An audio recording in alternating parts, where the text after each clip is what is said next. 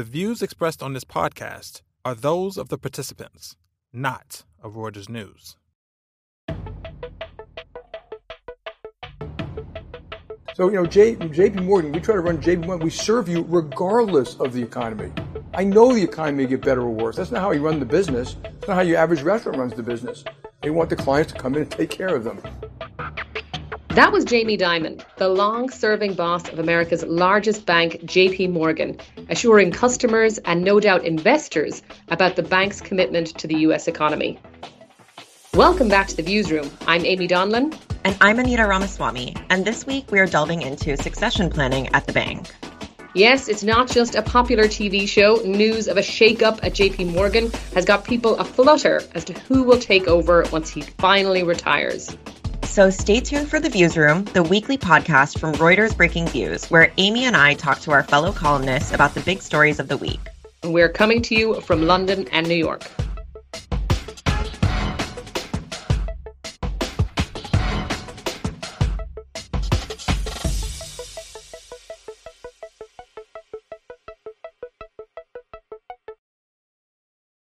So, Anita, a shake-up at JP Morgan.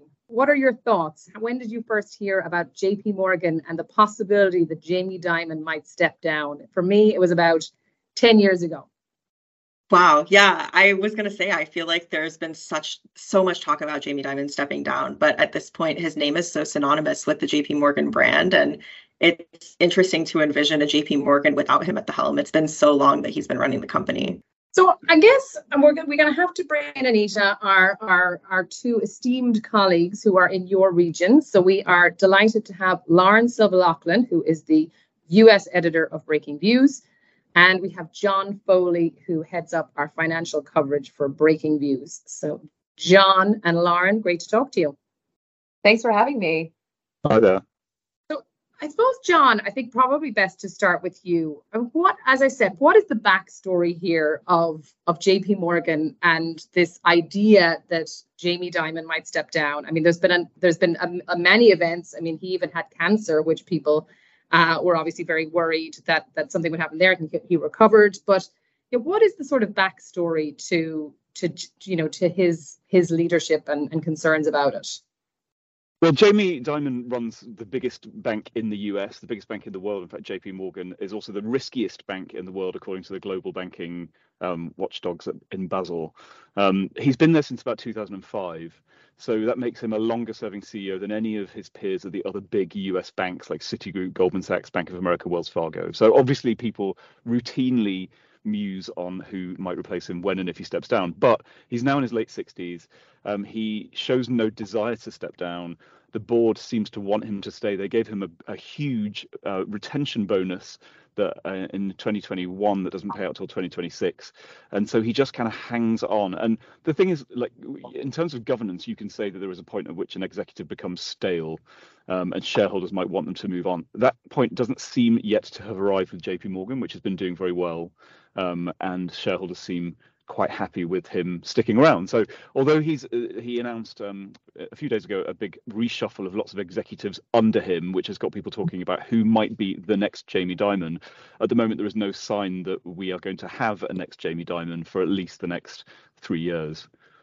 Yeah, John, I want to talk about those five executives and some of the ones involved in the shakeup. But before we get there, I just wanted to ask you why do you think people are putting so much energy in trying to figure out who's going to succeed Dimon, especially if it's not going to happen this year? Well, so part of it is just the Wall Street soap opera. People love, uh, you know, important, powerful figures and wondering what's going to happen to them next. And Dimon is um, is larger than life in lots of ways. He's he says what he likes and he likes what he says. He's always being very outspoken about bank rules and the way the economy should run and telling politicians what to do. He's also extremely well paid. But um, he, he, it's also important. It should be important to everyone who runs J.P. Morgan because apart from just the drama of like who's in, who's out, J.P. Morgan is an enormously important part of the US economy. And lots of decisions that ultimately come down to the CEO affect us all. It's it's one of the biggest finances of fossil fuels. It makes about a billion dollars a year in overdraft fees to American consumers. About half of American households are customers of JP Morgan. So the decisions that Dimon and his successor make matter a lot to everybody. And as we saw last year when we had a kind of mini banking crisis, the failure of Silicon Valley and a few other California based banks, it was JP Morgan that was brought in to, first of all, try and save one of the banks, First Republic, by putting in money, um, and then ultimately buying it. They flexed the rules to let JP Morgan buy large parts of that bank because the the right. stability of the financial system depended on effectively on Jamie Dimon. By the way, I'm going to pop in here too to say just quickly that it's not just JP Morgan, it's it's the entire banking system as John says. So even if you don't have your money at Chase, Jamie Dimon influences a lot of things that have to do with your life because he is this larger than life CEO in the banking system that's really stood the test of time. And Lauren, is that kind of what John is alluding to here? Is that this sort of the savior of JP Morgan that they can swallow up some of the the ailing banks in the system? Is that sort of why you know so many people care about this? It is obviously JP Morgan is outsized in its risk profile, but also that it can actually help others who are in trouble. I think that's true. I mean, and by the way, Jamie Dimon is sort of the institutional knowledge of the banking system. He's been around longer than people in the government and anybody else in the in the US banking system. So we really do, you know, depend on him to sort of pull through. So when you're thinking about key person risk, it's it's not just a key person risk for the bank, but it's a key person risk for for US banking in general. So obviously this is going to be something that's really closely watched and I'm curious John, I saw that you had written an article about five executives who you said were all, you know, closest to the CEO role and some of them were involved in this recent management shakeup. And I'm wondering if you, you know, which of those executives you think are in uh, good positions to have a real shot at the CEO title. Wow. Well, it's I mean it's too it's it's early to say that to, to, to pick one. But there are yeah, there are like five who sort of seem to be closest to the top of the greasy pole. Um, and those would be Marianne Lake and Jennifer Piepszak, who've both previously been CFO. Uh, Lake now runs the consumer bank. Piepszak co-runs the um, investment and commercial bank, along with a guy called Troy Rohrbaugh, who's the new co-head of the commercial investment bank. Then there's um, Daniel Pinto, who is now the, he's the chief operating officer, um, and there is Doug Petno, who runs the commercial bank. Don't worry if you've completely lost track of those already, because it doesn't really matter. We're not going to know for ages which one of them is going to be the boss. The main thing is that it seems that what Dimon's doing is kind of shuffling them around so that they get experience of different businesses. Because one of the things you're going to ask when the successor is picked is, are they able to like chew gum and walk at the same time? Can they run what on its own would be the sixth biggest bank in the US? That's just a consumer bank.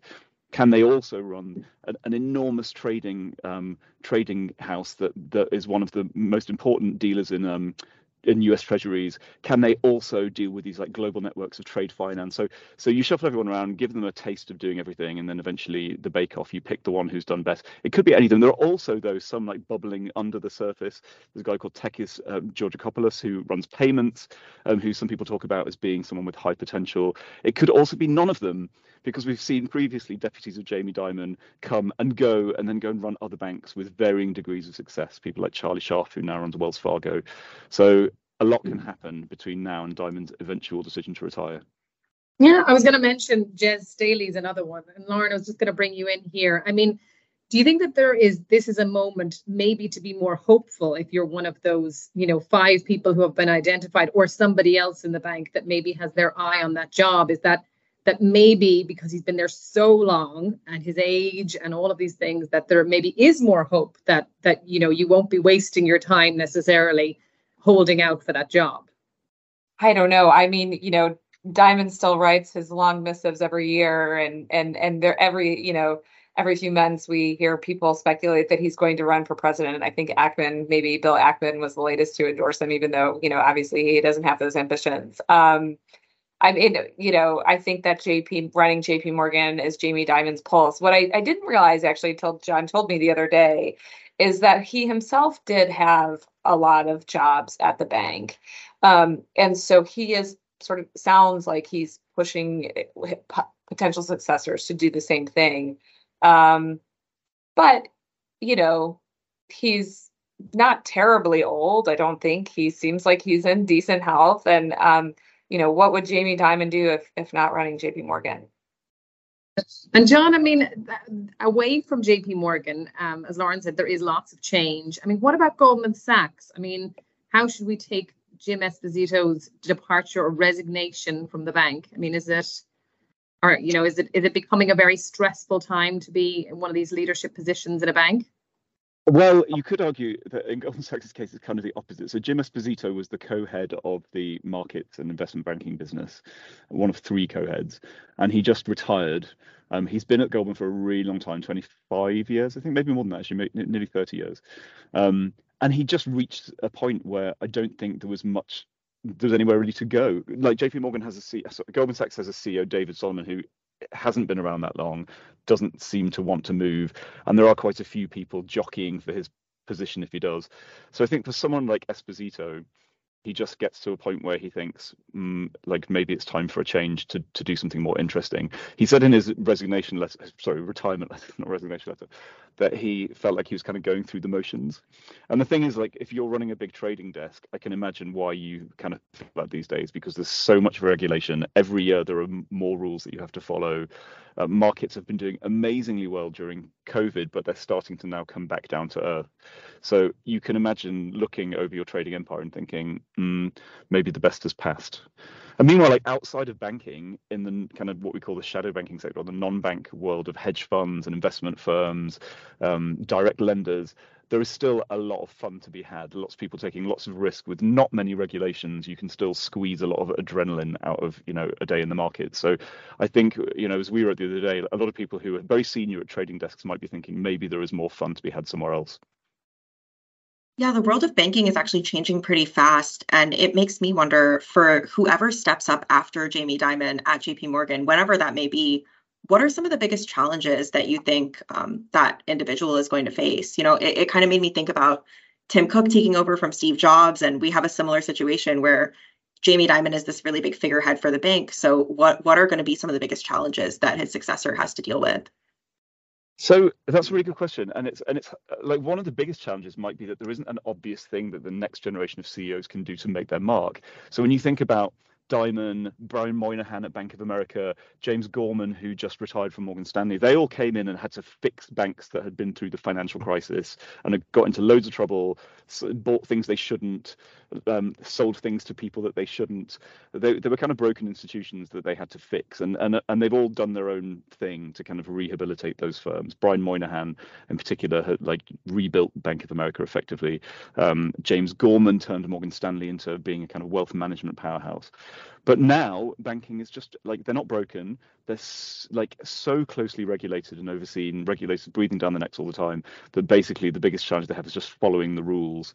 So the next generation of CEOs really is just going to have to not screw it up, which is actually harder than it sounds and less interesting than it sounds. Yeah, I'm sort of intrigued by the comparison to Tim Cook actually, because and Apple, because the two companies are are like a lot alike in the sense that they're big and have influence, and you know they're keepers of money and data and things like that. But like JP Morgan is nothing like Apple in the sense that it's a utility company. Like it is a bank that makes fees and is backed by the US taxpayer um, effectively. And so, in some ways, like Jamie Dimon is punching way above his weight in terms of his importance, meaning the person running that bank should just be a person very, and John, you may disagree with me on this completely, so please pop in, but like the person running that bank should be very much like a Brian Moynihan, like, which I would say is somewhat replaceable. Um, but Dimon actually isn't. And JP Morgan actually kind of does all sorts of risky things too which makes it difficult. So um, I don't know. I, I feel like whereas that person shouldn't ha- ha- be risky in terms of replacement, he sort of is. What do you think, about that? I, I, love that. I love that challenge. So, like, I think that, that if you think about Jamie Dimon next to Brian Moynihan, Brian Moynihan seems very low key next to Jamie Dimon because Jamie gets up and shouts and says, you know, regulation is excessive and will harm the economy and all this kind of stuff. And Moynihan basically is much more measured in his approach. Um, they're both very capable in their way. They're like they're both running banks that are doing very well. I think Moynihan is able to be Moynihan because Dimon is Dimon. and what I mean mm. by that is that Dimon has effectively become the kind of the, the kind of street fighter and advocate um, of for the banking sector. You see that whenever the CEOs are brought in front of Congress. Dimon very much sets the tone and and is um, comfortable using that bully pulpit um, to say what all of his peers are thinking, but maybe don't say. So I think JP Morgan doesn't need that necessarily, but the banking industry overall um, gets a lot out of it. So whoever replaces Jamie as CEO, it's not just will they be a good CEO of Jamie Dimon, but it's also can they be the kind of figurehead for the industry that lets the other CEOs outsource the strongest views to someone who has no fear of saying what they think. I'm not sure that any of the five people that we've discussed at JP Morgan are going to be able to get enough practice in their current jobs of that part of Jamie Dimon's job. So I think what the industry will have to get used to is not having Dimon kind of, you know, as the icebreaker. No, it's a, it's a good point. By the way, the one person we haven't talked about who does fit into the into this picture too is Jane Fraser, and I would say, like to John's point, that both she and and Moynihan uh, like let let Dimon do the kicking and screaming, which is true. Jane Fraser at Citi, right? Yes. I mean, it's it's funny. I kind of think, given what we know of Jamie Dimon's personality, that this will probably be a shock when it happens. As in, I can't I can't see him making a big make song and dance about I'm going to retire some in the way that some people do and say in two years time or in a year and give any notice. So um, yeah, we might just have to be at the ready for whenever this happens. I'm going to miss his jokes about Bitcoin. So. well, John, Lauren, thank you so much for joining us. Great to talk to you. Thank you so much for having me. Thank you all. Thanks for tuning in. This podcast was produced by Oliver Tashlich in London. Subscribe to The Viewsroom and our sister podcast, The Exchange, on Apple Podcasts, Spotify, or wherever you like to listen. Catch up with our latest views and much more on breakingviews.com and on X, where our handle is at Breakingviews.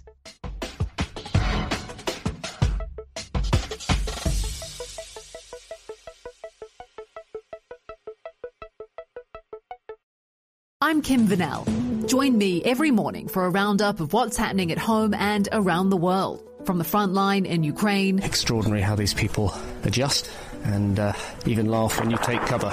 To the heart of US politics. When Trump said that he expected to be arrested, it seems like he was trying to get ahead of the story. We bring you everything you need to know in 10 minutes. For your essential daily briefing, follow Reuters World News wherever you get your podcasts.